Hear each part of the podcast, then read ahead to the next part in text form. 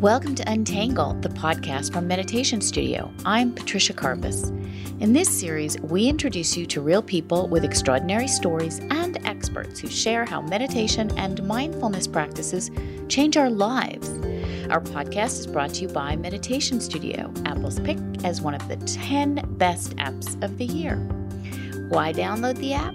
Because life is messy. We get stressed, anxious, have trouble sleeping, work too hard, feel overwhelmed, deal with conflict, we get our hearts broken, worry about the state of the world. We meditate because we're human. Our app gives you more than 200 meditations from 30 leading teachers. It helps a lot. And your one time purchase of the app helps to keep our podcast going. Give it a try. And don't forget to subscribe to our podcast. We love having you with us. Today, I interview entrepreneur Rob Dube. Rob is the president and co founder of an innovative Detroit based print company that was recently named one of Forbes' best small companies of 2017. Forbes chose companies that value greatness and integrity with strong leadership. Rob shares the story of how and why he started meditating how his practice has helped him personally with his anxiety, and how it's helped him evolve his leadership style.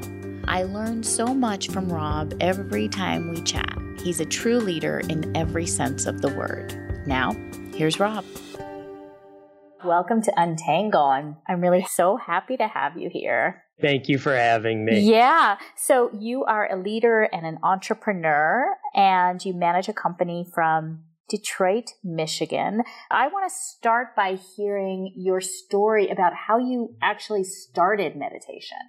It was in 2005, actually, and I was somebody who had a lot of anxiety growing up, and then that flowed along with me into my adult life. I started my company in 1991 when I graduated college. Being the anxious person I was and being an entrepreneur, that added some challenges for things, but we were able to be successful. And in 2004, we actually sold our company. As part of the sale, I had to stay on with the company that bought us for a three year contract or a three year period of time. My anxiety was at an all time high. I was having a very difficult time within this large organization. I've been an entrepreneur my whole life, and it was just a different world for me. I'd done some research, learned about meditation. I thought it was interesting, but it just wasn't something that I was doing. I just was thinking about it. One day I was on vacation. I was with my family. They were out enjoying the day as they should have been. I was inside the house doing some work and my anxiety was quite high that day.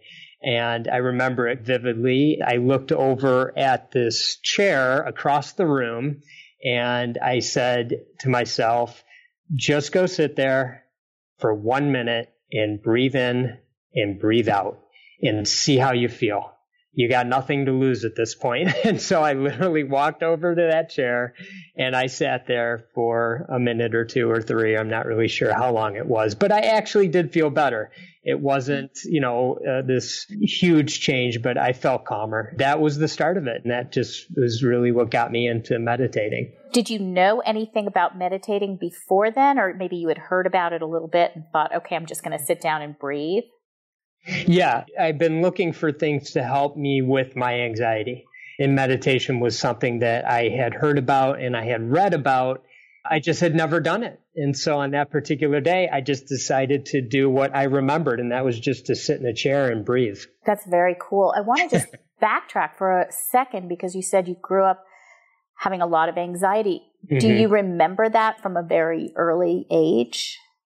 I had been through therapy in my adult life, so I had learned where a lot of the things that had happened to me growing up had caused anxiety. I didn't recognize the anxiousness growing up. I just learned what it was as I got older. Once you realized that sitting down and taking deep breaths would help your anxiety, and I'm assuming your anxiety was a lot of like holding your breath or maybe some panic. Is that what it felt like for you when you were actually having that anxiety in the moment that you went over to sit at that chair? For me, it was frustration through lack of control. That's where it was stemming for me in life in general and at that moment. Once you realized that sitting in that chair and taking some deep breaths was helpful, then you went to get some professional training. Is that what happened next? Yeah, I actually seeked out a meditation teacher in the Detroit area. And I found this wonderful woman by the name of Donna Rockwell, who was also a licensed therapist, just coincidentally. I went in for an appointment with her and I sat down and she said, So what would you like to talk about? And I said, Actually, I'm here to learn how to meditate. I had read that you are a meditation teacher as well. And she said, Oh, okay, sure. Yeah, absolutely. What do you want to know? I said, Well, I've sat and I breathed, you know, I tried this, I did that. And she said, Yeah, okay, it sounds like you're doing it right. And I said, Well, I'd like to sit down, and have you teach me. And I remember we got up and she situated these two chairs and we were facing each other. And she just asked me to close my eyes and she took me through a guided meditation that was pretty short. At the time, I think we probably sat for five or 10 minutes. And then at the end, I asked her, okay, how did I do? And she said, you did fine. You, that's what you do. That's all there is to it. And I wasn't catching on that that was all there was to it. I came back for another appointment and she asked if I wanted to talk about something else. And I said, no, I want to get to the next level. Like, what's the next thing I need to learn? You taught me a little bit last time. And she said, no, I taught you everything, really. I mean, you've got it. You just need to go ahead and do what I taught you. I asked if we could do it again and we did. And I just learned that really it wasn't all that complicated as much as I was making it in my head. You were doing a simple breath meditation. And is that what you've continued to do for the last so many years since 2004? Yes. Were you ever able to get to another level where you felt you were learning more and more, or was that really all there was to it for you? That's a great question. I feel like it's over this period of 10 or 11 years more aware and present than I ever have. And my anxiety has subsided uh, quite a bit. I do have a practice which I do daily and I'm very diligent about it have I changed any of the techniques? Some of the posture and some of the the different things along the way I've learned. There have been little things, but overall it just really has come back to sitting down and following my breath, being very aware of my thoughts, and then coming back to the breath. I meditate 45 minutes in the morning when I wake up and then 20 minutes before I go to bed in the evening how did you learn the principles of mindfulness? So it's one thing to sit down every day, twice a day, and go to retreats and meditate, but you seem to have integrated a lot of the principles of mindfulness into your work as an entrepreneur and into your leadership principles. And I'd love to hear a little bit about how you learned that piece of it, because I don't think that just comes from sitting on the cushion, but maybe it did for you. I became very interested in the whole mindfulness movement. I started going to the Wisdom 2.0 conference, which takes place in San Francisco each year. I've learned a lot from that conference and many books from Jack Kornfield to Jon Kabat-Zinn, Sharon Salzberg are many of the people and many others that I've read and learned so many different things. One thing that always sticks in my mind is Viktor Frankl, which is one of my favorite books, Man's Search for Meaning. He just talks about that moment between stimulus and response and that space there. And that's what I feel where mindfulness has really come into play in my day to day life because I have a very busy mind.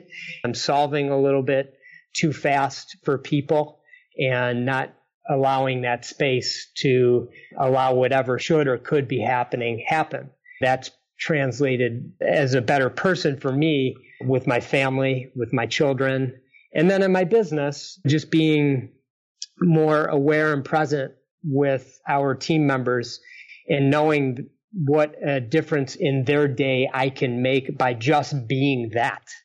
I don't need to be the solver. I just need to be present and be very aware and listening. And then as time has gone on, I find the little cues or the little things are starting to come forward that weren't coming before. Those are, without being too dramatic, those are magical moments that I'm noticing with my time with the team here at my company. It sounds like you're a self study type learner. You learned how to meditate, and so you've had so many improvements in your life, and especially with your anxiety and your relationships you've learned so much because a lot of what you're talking about, you know, the experts do say, you know, you become more skillful in listening to others and trains your mind to be able to focus and concentrate and to mm. put it, put that space between yourself and someone else so that you can give them a platform for speaking and mm. sharing their thoughts. And I'm just curious how these teachings have helped you specifically as an entrepreneur and how you feel differently now? Mm-hmm. In my circle, in my bubble here in the Detroit area, mentors that I would find had different leadership approaches. I tried them. They didn't work for me, but I couldn't really put my finger on why.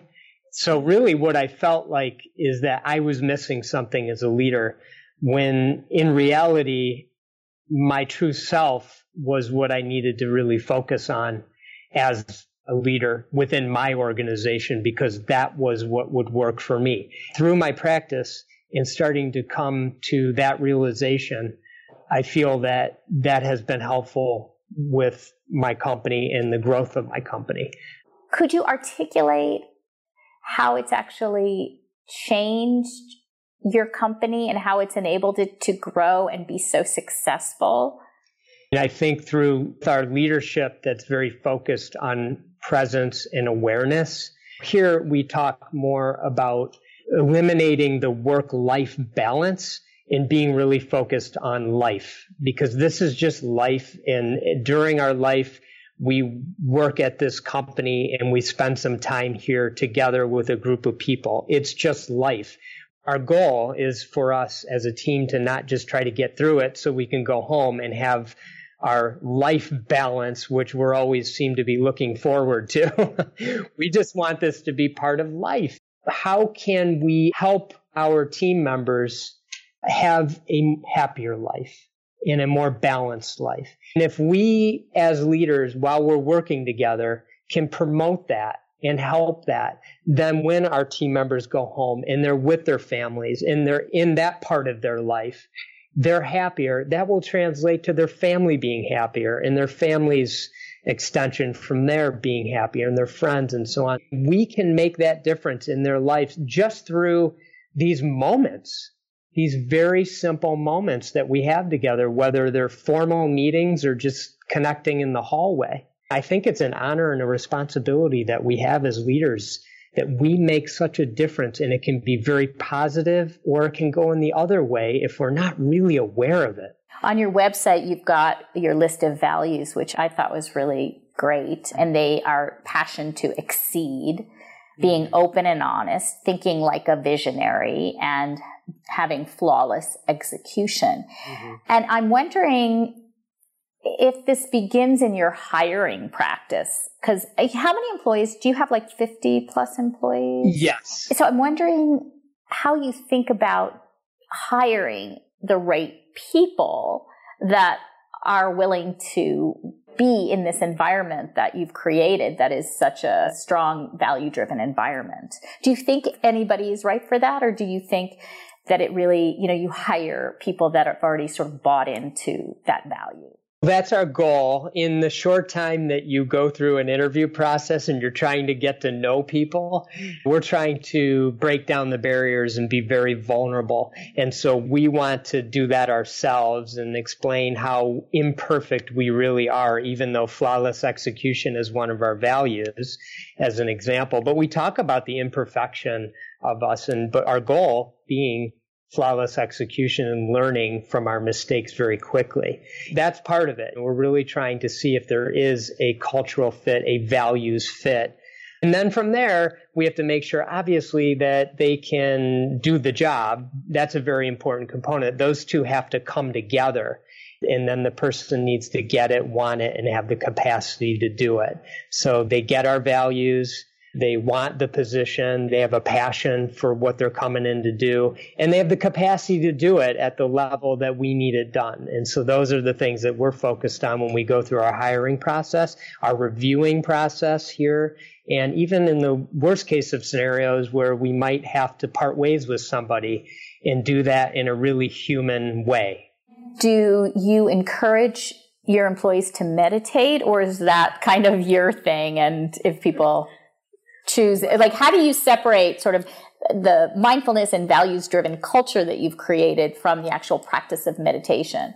It's filtering into our organization more, and that I'm sure has a little bit to do with me and a little bit to do with people like yourself who are speaking about this topic and helping people understand it more. I have done some meditation sessions here. There's actually a company locally that has a truck that they bring to your business and you can it's kind of a zen feel. You go into this truck and and you they have a home guided meditation session. We've had them come. Oh that's cool. Yeah we expose uh, our team here and we talk about it and i have a lot of curious questions. Some have even taken on a practice through many wonderful apps like meditation studio app which is the one i always recommend people start with. Awesome yes it's one of my favorites i'm so happy to hear that so you are a mindful leader and you set an example. And so this is great that you give your employees opportunities to engage in a way that feels comfortable for them. If you had to sort of outline the characteristics of a mindful leader, what would you say they are? I mean, I know we've talked about like skillful listening. What would you say if you were writing a book or creating a workshop of some sort, what are the characteristics that you think are the most important for a quote unquote mindful leader? That's a great question. I think being authentic and vulnerable are two that are very key. I mentioned being very aware and present with people, being willing to put away your phone or your electronics and, and just really working very hard at listening without thinking, without solving, without thinking about what's the next thing that you're going to say. And it's a hard thing to do, and that takes practice. So that's you know part of where your meditation practice comes in. And then of course humor. I always like to think about, you know, the things that we do here are very important to us and we're very passionate about them. But sometimes you have to take a step back and laugh a little bit about the importance that sometimes we place on it all. Because at the end of the day, it's not all that important in the grand scheme of things. So let's just do the best work that we can do as passionately as we can do it with a sense of humor along the way. That is great. I love that. You mentioned being vulnerable. And I think this is one of the hardest areas for a leader or for many leaders that feel like they have to set an example or they can't admit that they're wrong or on the other side of the coin, you know, you have to be right all the time. What advice would you give to a leader so that they would feel more comfortable being vulnerable? You don't have all the answers, that's impossible. At least that's for me. I don't have all the answers. I know my strengths and I try to focus on those and have really wonderful people uh, around that have all their strengths that, that can complement my non strengths. I think that's kind of where it starts for me. Yeah. Can you think of a situation, a real sort of actual situation where you have been vulnerable and sort of admitted something that felt uncomfortable for you, but you were maybe glad you did it because it was part of your practice? I had a meeting today. Oh, good. I had a meeting today with somebody who works directly for me with this particular person. He feels at times the way I address certain ways that I might push the envelope with him, it may come across as though I want that done now. But what I'm really saying is here's some thoughts, ideas for you to take away, let them swim around in your mind, and maybe something will click, and maybe you'll take action on something, and maybe you won't. But I can tell from his body language where he was feeling a lot of pressure from what I was saying. I asked him, and I felt this was being vulnerable in asking him what I could do better. I didn't feel I was leading well in that moment. So somehow I felt as though I was coming across strong, coming across as though I had an expectation and it wasn't being met. I didn't feel that way inside. I really wanted to know what I could do better as a leader so he wouldn't feel that way. I had to take a step back and ask those questions, stop talking about these thoughts that I had and take it a step back and, and say, where can I improve right now? Because I feel an energy from you that as if you're feeling drained and I feel low energy. How can I change that? That's a hard thing to ask for many, for myself in a leadership position. How did he respond? He was very appreciative. We had a conversation about our dynamic with each other. We've worked together a long time. We've been through a lot of ebbs and flows in our business and in our leadership growth. And so we got to have a conversation about our relationship and the dynamic that we have and how we can support each other better. And my goal is to be a lifter upper, not a dragger downer. I really like what you're saying about, you know, you thought you were pushing the envelope, but if you think you're pushing the envelope and it's received by somebody as pushing their button, it's, it's almost like a wasted moment because you don't end up achieving your goal anyway. To sort of stop in your tracks and say, this doesn't look like it's working for either of us. I think that's a really great thing. And I think that's something that's so hard for people, isn't it? I think so. I want to ask you one more thing, which is have you done many silent retreats? I've done four okay. seven day silent retreats. Tell us quickly, like, what do you really gain from sitting in silence for seven days at a time? What's, what's happening for you? The first thing I'll tell you is that it's a real gift that you can give to yourself. Uh, it was a gift I felt that I gave to myself, just turning everything off if anything, your brain will thank you. What I gained in the experience was just a deeper level. When the retreat starts, you kind of still have a lot of the present thoughts, a lot of the stuff that's going on in your life now. As the retreat goes on, those things start to sort of filter away and there's some deeper things that arise. And the practice of, you know, all day really focusing on your breath and letting those thoughts arise and coming back to the breath. It's a real practice doing that each and every day without anything else really that comes next. If anything for me, what it did was it allowed me some space in my life to really hone in on the practice so I could put it to good use when I was back in my day to day regular life. Yeah, that's awesome. Is there anything else that you want to share about mindfulness and leadership or anything that we haven't covered that you'd like to bring up at this point? I would love to share with you this guide that I'm 80% complete with, Do Nothing Book. The guide is really a leadership challenge to the entrepreneur and the leadership people of this world about not just starting a practice, but actually going on a seven day retreat, a silent retreat. I think as leaders and as entrepreneurs, many of us, uh, we can really make a difference in the world because we have this connection with all these people who work at our companies and how we can affect their day in and day out outlook on the world for themselves. I think a great way of doing that, in my experience, of really enhancing your practice and giving yourself that gift of sort of completely disconnecting seeing things from a much clearer viewpoint is to go on a retreat, a silent retreat. I'm a big advocate of that for people. Yeah, and I like what you're saying about it having a big impact on your company, but also, you know, you have this quote on your website, which is one of your commitments to your customers, which is every moment is a chance to give and to exceed your expectations. And I think mm-hmm. that's a beautiful way to say, I want to have a positive impact. I completely agree. Rob, thank you so much for being with us today. I'm, I'm, it's great to hear your story and all of these the great work that you're doing. So thank you so much. Thank you for having me. I just want to say this was an honor. I'm humbled to be here, and I'm your number one fan. Yay! Thank you so much. Thanks so much to Rob for joining us on Untangle today.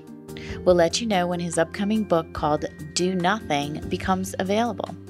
If you have feedback or suggestions for guests, email us at patricia at meditationstudioapp.com. And don't forget to check out Meditation Studio in the App Store or on Google Play. We'll see you next week.